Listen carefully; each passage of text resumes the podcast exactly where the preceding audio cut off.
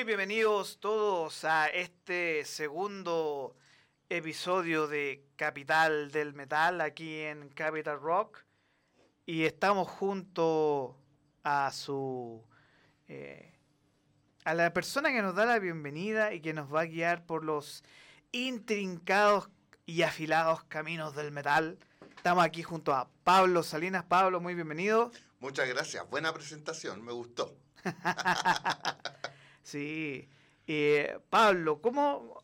La semana anterior tuvimos varios, como dices tú, en el bullante camino de la escena del metal nacional, varios bombazos. Y esta semana también vamos a iniciar este episodio con otro bombazo, pero me gustaría saber, porque yo tengo como nombre ACC, pero pareciera ser que significa otra cosa el acrónimo. Por supuesto. Estamos frente a Actitud Contracultural. En Actitud Contracultural está el eminente guitarrista de Underneath, don Patricio Saavedra, que nos comentó a Tridente, porque hay muy buena relación con él, excelente pato, que la intención era realizar un metal duro, directo, muy ligado al thrash, y que hablara mucho de la situación social y de la... sobre todo las interrogantes sociales que tenemos en la época actual, más aún en un país como este. Entonces, ACC comenzó sus actividades, yo te diría, aproximadamente hace un par de años, y tienen su LP debut, que es una bofetada en la cara. ¡Opa! Exacto. De ese LP elegí Distancia Social, precisamente porque es eso, es un combo en el hocico, es un temazo potentísimo, y denle la vuelta a toda la lírica que tiene Actitud Contracultural. Búsquenlo en redes, vean lo impecable de la producción en sí, de la interpretación y de los esquemas de composición, porque rememoran mucho precisamente lo mejor del thrash y lo mezclan con harto del metal más clásico. Así que Actitud Contracultural, Distancia Social.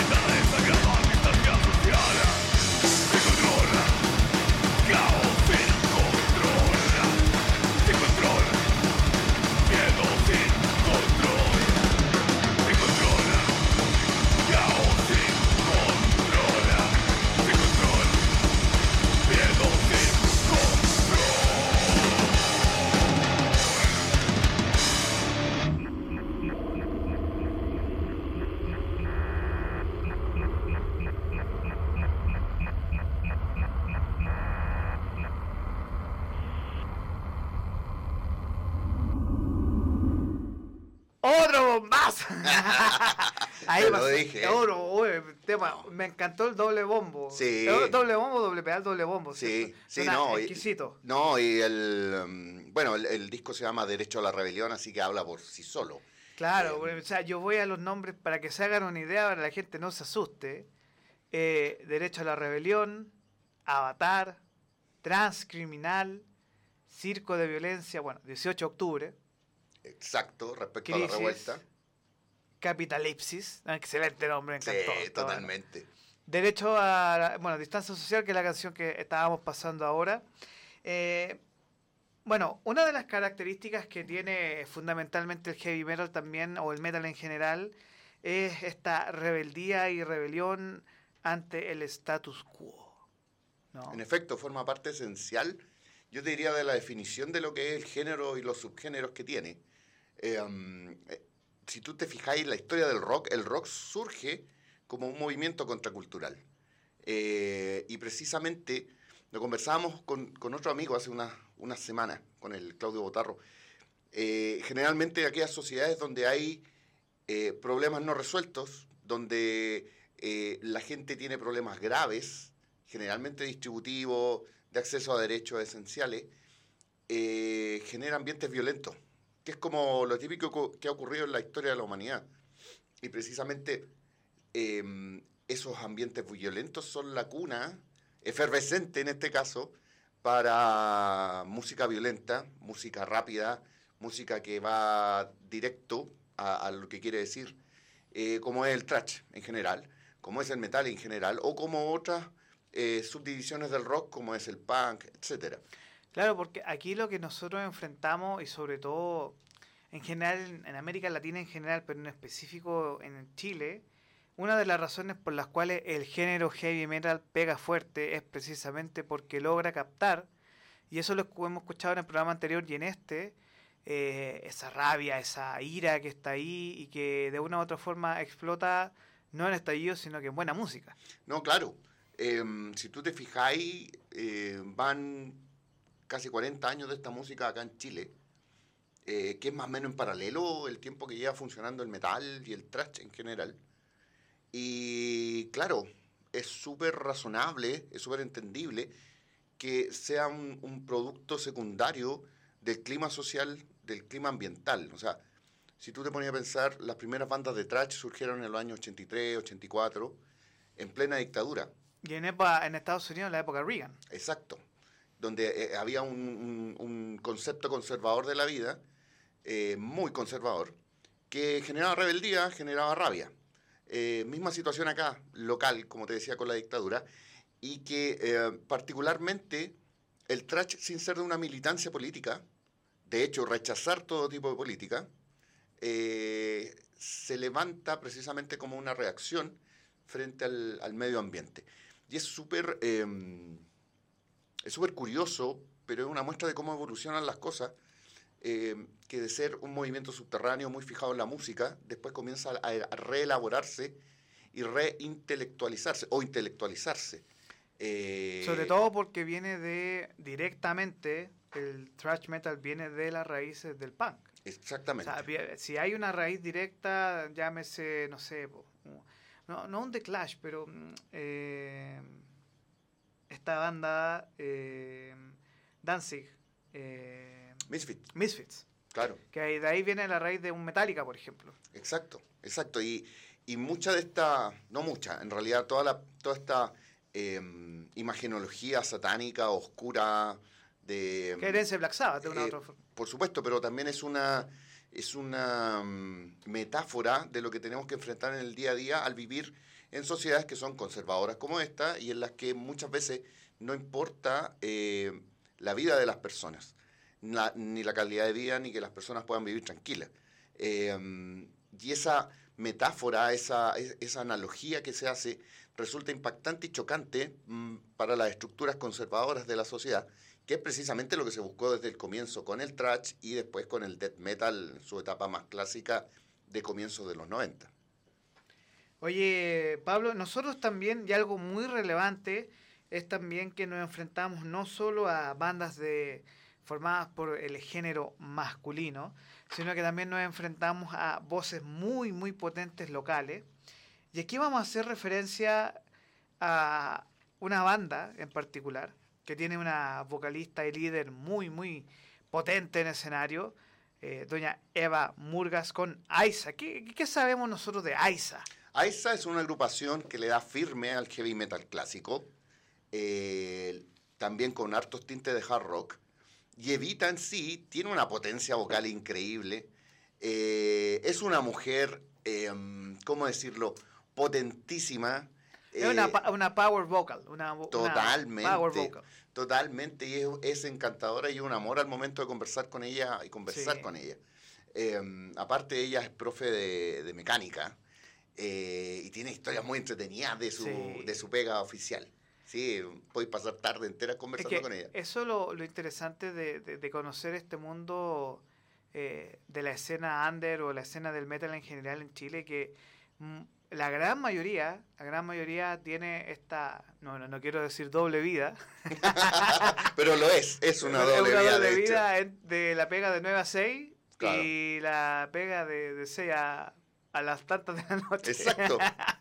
Pero es lo rico, porque que es todo un tema para conversar después que podamos escuchar a AISA.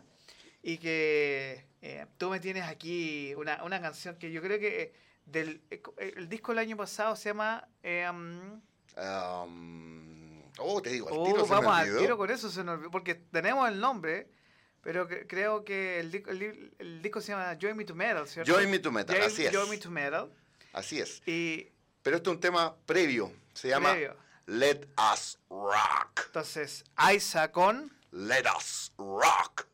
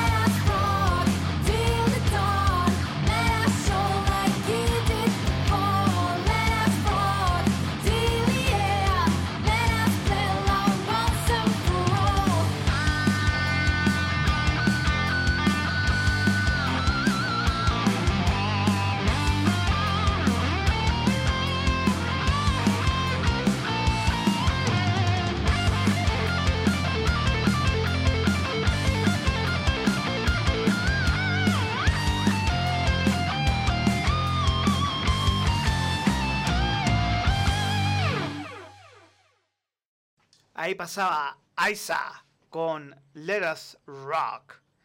Oye, Pablo, bueno, hace un momento hicimos referencia a este concepto de doble vida, ¿no? Claro. Eva Murgas, la vocalista de AISA, es docente de mecánica, y es mecánico. Exactamente. Y algo que, bueno, en el caso suyo, usted es... neurólogo. Neurólogo. De hecho, tiene varias portadas. Como que, oye, necesitamos un caso de médico o de personas con doble vida aquí. Sí, me han buscado para eso. Me han buscado para eso. Oye, pero... ¿por qué crees tú que pasa esta situación de... porque muchos se dicen, no, que el músico chileno es poco profesional, que tiene que un poco amateur, ¿no es cierto? Por el tema de tener esta doble vida o de comenzar carreras musicales muy tarde. Por el tema de, primero, como el papá, oye, tienes que estudiar una carrera y después dedicarte a la música. Es que eso es real. Eso es real. Hablábamos de una sociedad conservadora que sí lo es, súper conservadora. Ha ido avanzando en varias cosas, pero sigue siendo conservadora y retrógrada en muchas cosas. Y lo otro que es real, que en un país como este es muy difícil poder vivir de la música. Y eso es real. Eso no es... no es cuento. No es cuento. Eso no es cuento. Todos los que en algún momento nos dedicamos a la música sabemos que hay que solventarse de otra manera. ¿Ya? Es así. Y lleva años siendo así, independiente de cuál sea el gobierno. La idea de este país es que el Estado, no que el Estado, sino que el país no solventa a las personas que hacen arte. Y ocurre no solamente en la música. Es no solo en la música. No solo en la música, es algo general. Entonces, podría cambiar, claro que podría cambiar, pero independiente que eso ocurra o no, la realidad que nos ha tocado vivir a todos los de nuestra generación es esa. Si queréis hacer música, tenéis que tener pega. Como si la música no fuera una pega. Pero, de hecho, ¿cuántas veces he escuchado ese dicho de, es pura música? Refiriéndose a que algún planteamiento o alguna afirmación en realidad es chaya, es mentira, es algo liviano que no hay que tomarlo en cuenta. No, y aparte que hay una discusión bien general, ¿no? Que tiene que ver con que el músico o la música en Chile puede estudiar música, sí, pero o termina o como profe de música o termina tuteando una segunda carrera. Pero lo mismo pasa con el cineasta, con los bailarines, con pintores. Terminan buscando carreras adyacentes a lo que ellos hacen porque precisamente su arte institucionalmente no es valorado y sobre todo en un género como el heavy metal, que un poco siempre la discusión y lo que da rabia es, por ejemplo, los casos de los países nórdicos, por ejemplo, que uno dice, bueno, nos gustaría tener ese tipo de modelo, el modelo canadiense también, que uno dice, oye, pero el Estado tiene un propósito de poder financiar y de solventar la cultura a nivel nacional, ¿no? Ahora, si tú mismo también te fijas ahí, al hablar del Estado como alguien que... impulse el desarrollo cultural y artístico, estamos hablando de que la sociedad en sí espontáneamente no es capaz de hacerlo tampoco. Es otro problema. Y yo creo que es un problema fundamental. O sea, si socialmente las mismas personas, el grupo social dice, no, ser músico es una cuestión que es ahí nomás, ser bailarín es ahí nomás, churra ahí, claro, tiene que aparecer este papá social llamado Estado, este constructo, para solventar la falta de apoyo de las mismas personas, de su misma comunidad, hacia las personas que hacen arte. Entonces eso es muy potente, muy heavy. Y que tenemos un ejemplo al lado en Argentina. O sea, en Argentina nos pasa todo lo contrario, que existe un ecosistema para los artistas de todo tipo, cine, bailarines, músicos, etcétera, que ya, es difícil la cancha ya, también es difícil, pero por lo menos institucionalmente tienes... que es la pelea que nosotros tuvimos una conversación hace un tiempo nosotros y con varias personas más, que no hay teatro, no hay salas de conciertos, para los bookings, por ejemplo, que allá tienen todo un ecosistema desde el punto de vista de emprendimiento para decir, oye, ¿sabes qué? Mira, aquí hay un teatro para 100 personas, ya quizás tu banda no convoca 1.000, pero tenés 150, 100 personas que van a un teatro y no a un teatro que es un boliche todo pasado a cerveza. Exacto, y el público apoya desde el punto de vista financiero. se produce una relación de responsabilidad en todos los otros aspectos financieros, de gestión, de organización para realizar eventos. Y tal como tú decís, es un ecosistema, es privado, no requiere Estado, sino que las mismas personas lo hacen. Yo creo que ese es el gran problema acá. Más que estar pidiendo siempre platas estatales, podéis tapar este hoyo financiero con miles de millones de pesos. Pero el problema va a seguir ahí, porque es el mismo sistema social el que no defiende ni propende a la generación de cultura, a la generación de arte. Y eso habla mucho de lo que somos, ¿te fijáis? Armar recitales es difícil en Chile. Yo sé cuánto cuesta. Las bandas se tienen que autogestionar muchas veces la organización de eventos. ¿Y eso de dónde nace? O sea, eso, perdón, eso no se va a arreglar con que llegue el Estado a pagarte eso. No, porque hay un tema de formación de audiencias también. Exacto. Que al final el gran desafío es que tú tienes hoy toda la parte de producción técnica protegida, existe. Sí. Y que inclusive yo te podría decir que en cada región hay uno o dos estudios de grabación de muy alta calidad. Mm. Pero la pata va por dos líneas. La parte medial, sí, de, o sea, para que andamos con cuentos, o sea, para que suene una banda de metal en un medio masivo FM es una hora a la semana. Exacto. Y no es broma, o sea, ese es el hecho. Exacto. O dos, ya, si a veces hay como ciertas radios universitarias tienen la misión de pasar programas de heavy metal. Pero en realidad, heavy metal, incluso el rock más nacional, si no es por la ley del 20%, no se cumple nomás. Exacto. Entonces, todo un tema de... Y aparte de eso, lo que hemos hablado en veces anteriores es que las salas de concierto como tales son los bares. Sí. Y son 3, 4 así fijos, y ustedes saben cuáles son. Exactamente. Y de ahí, o sea, para que una banda llegue a un teatro, o sea, que está diseñado para, es muy, muy difícil. No, claro, y ahí vienen todas las particularidades que pueden tener la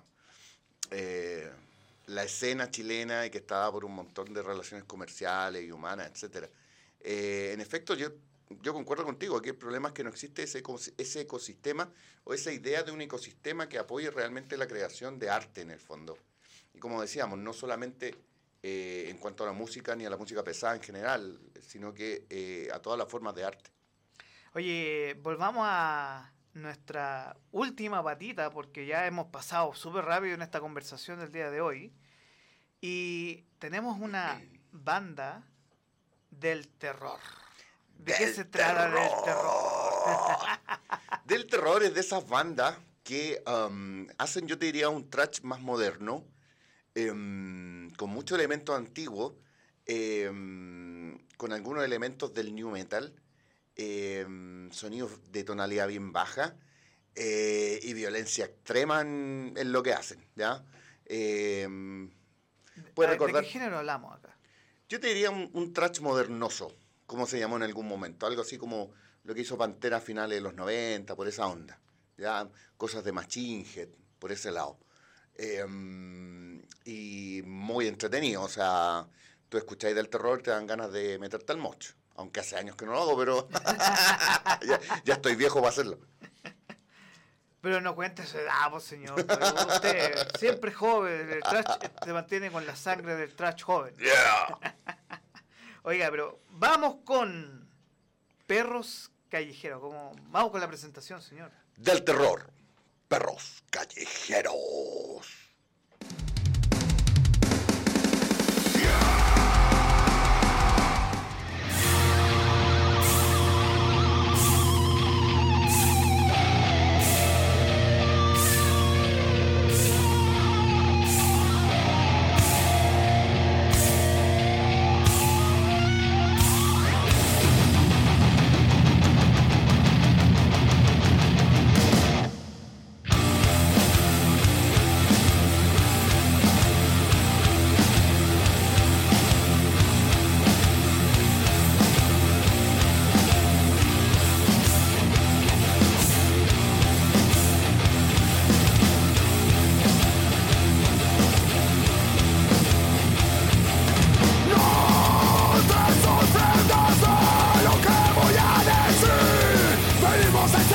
Santo infierno con la rabia en la matriz. Fuimos condenados a una era infeliz. Con los ojos inyectados en sangre te venimos a destruir. ¡Hey! ¡Hey! ¡Perros callejeros! ¡Hey! ¡Hey! ¡Perros callejeros!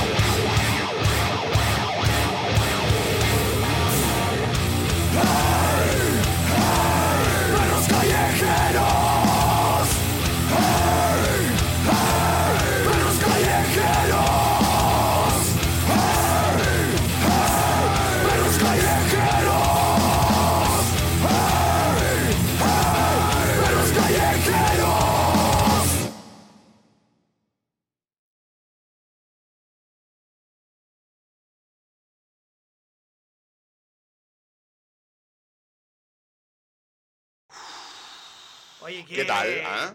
Brutalísimo, oye, sí. Pero me gustó mucho el sonido que tiene esta banda en particular, porque me hizo recordar ese trash, no sé si noventero, pero tenía una onda, un sonido súper pesado y esa guitarra súper afiladísima. Sí. Súper afilada, perdón. Sí, no, totalmente. Como te decía, esas afinaciones bajas te hacen retumbar. Se asoció mucho a lo que fue el new metal y este tema de hacer saltarín y eso. Pero del terror le da otro enfoque y lo mezcla perfectamente con la esencia del thrash, que es la agresividad. Así que impecable. No, los cabros son realmente una potencia en escena, así que espero poder tocar con ellos este año. ¿Este año, el próximo? 2024. 2024, porque este programa sale... dentro de estos días y todavía nos queda 2023, señor. No, para mí ya se acabó el año. No, nos quedan 10 días nomás. O sea, nosotros, para que la gente que nos escucha, al momento de grabar quedan 10 días para que se acabe el año. Bueno, no, 11, pero nada. Ah, 2024 ya está a la vuelta de la esquina, ya exacto. Llegó. Pero hablando en serio, oye, hemos hecho un recorrido por bandas 100% chilenas. Totalmente. Para que sepan que esto no es sonido extranjero, no es nada afuera, es chileno esto. Entonces, ¿qué podemos hablar desde el terror? Porque de AISA ellos tienen su primera tocata el 3, si no me equivoco, el 3 de enero. Sí. Y del terror y ACC, ¿dónde lo escuchamos? Si van a estar teniendo show en vivo pronto. Del terror va a terminar el año, si mal no recuerdo, el 29, te lo digo al tiro, el viernes 29 de diciembre. Los muchachos van a estar junto a otras 4 bandas y va a ser esto... ¡Oh, no lo encuentro! ¡Maldición! Tranquilo, que ahí al final vamos a poner el afichito. Exacto. AISA yo sé que toca el 3 de enero de este 2024 que está ahí cerquita. Y como te decía, del terror en Salas Crea Rock. Ultra conocidos en Carmen, casi llegando a Avenida Mata. Y AISA, oye, qué buen dato. Qué buen dato, va a empezar bien el año. Sí, ellos, creo, no me acuerdo si tocan en René o en otro lado, pero tocan el miércoles 3, si no me equivoco. No, van a ser en el... Oh.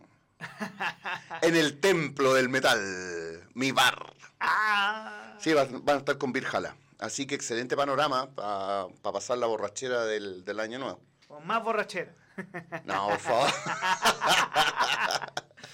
No, vayan a ver a AISA el 3 de enero en mi bar y el 29 antes a Del Terror en Crea Rock. Entonces, ¿qué escuchamos el día de hoy aquí en Capital del Metal, capítulo 2? Partimos con Actitud Contracultural y Distancia Social. Después revisamos a AISA con Let Us Rock. Y finalizamos con ese combo al mentón que es Del Terror y Perros Callejeros. Es un jab, diría el boxeador. Exacto, un totalmente.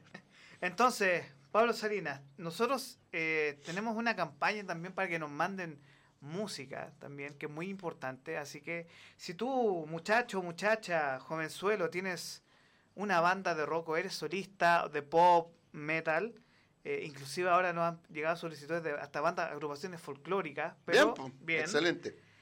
Nos puedes enviar un correo a produccion@capitalrock.cl y ahí nosotros vamos a estar a la expectativa de poder escuchar tu música. Entonces, Pablo, ¿dónde encontramos Capital del Metal?